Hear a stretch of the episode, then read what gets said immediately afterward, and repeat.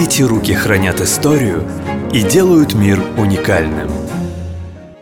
Труднейшее искусство, в котором соединяются божественные начала и человеческие возможности. Именно такое отношение веками формировалось к работе мастеров-иконописцев. Писать иконы – дело крайне ответственное, рассказал нам иконописец Николай Трофимов. Он уже несколько лет работает в Томске в мастерской при Богородице-Алексиевском монастыре. Когда святого пишу, часто о нем задумываюсь, о его личности, о его чувствах. Чтобы такую личность написать, то есть святого, нужно либо самому быть святым, либо передать образ более древний. Если образ современного святого, то все равно стараюсь какие-то линии и цвета использовать из древних икон.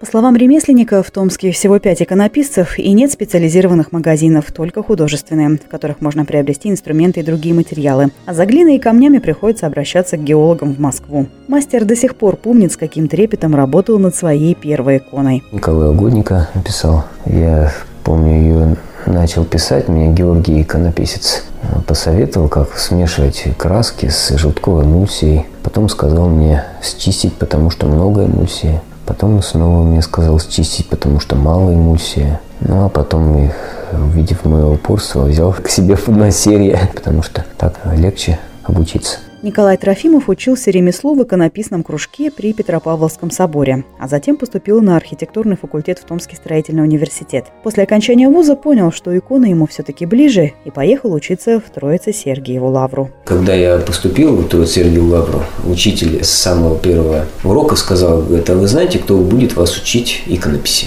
Мы замолчали. Ну как, учитель спрашивает, кто вас будет учить? А он сказал, вас будет учить не я, а будет учить сама икона. И в основном нас обучали на копирование древних образцов, вот, чтобы был ориентир с цветом. Что-то я могу взять из книг, да, и, по древним иконам, из альбомов, из фотографий, а самое лучшее это, конечно, настоящие образцы, которые я в цвете делал. Сегодня Николай сам обучает детей в Богоявленском соборе. Под руководством мастера ученики рисуют различные христианские символы, орнаменты, буквы, фрагменты икон. У людей к этой профессии отношение неоднозначное. Главным же вдохновением для ремесленника остается вера.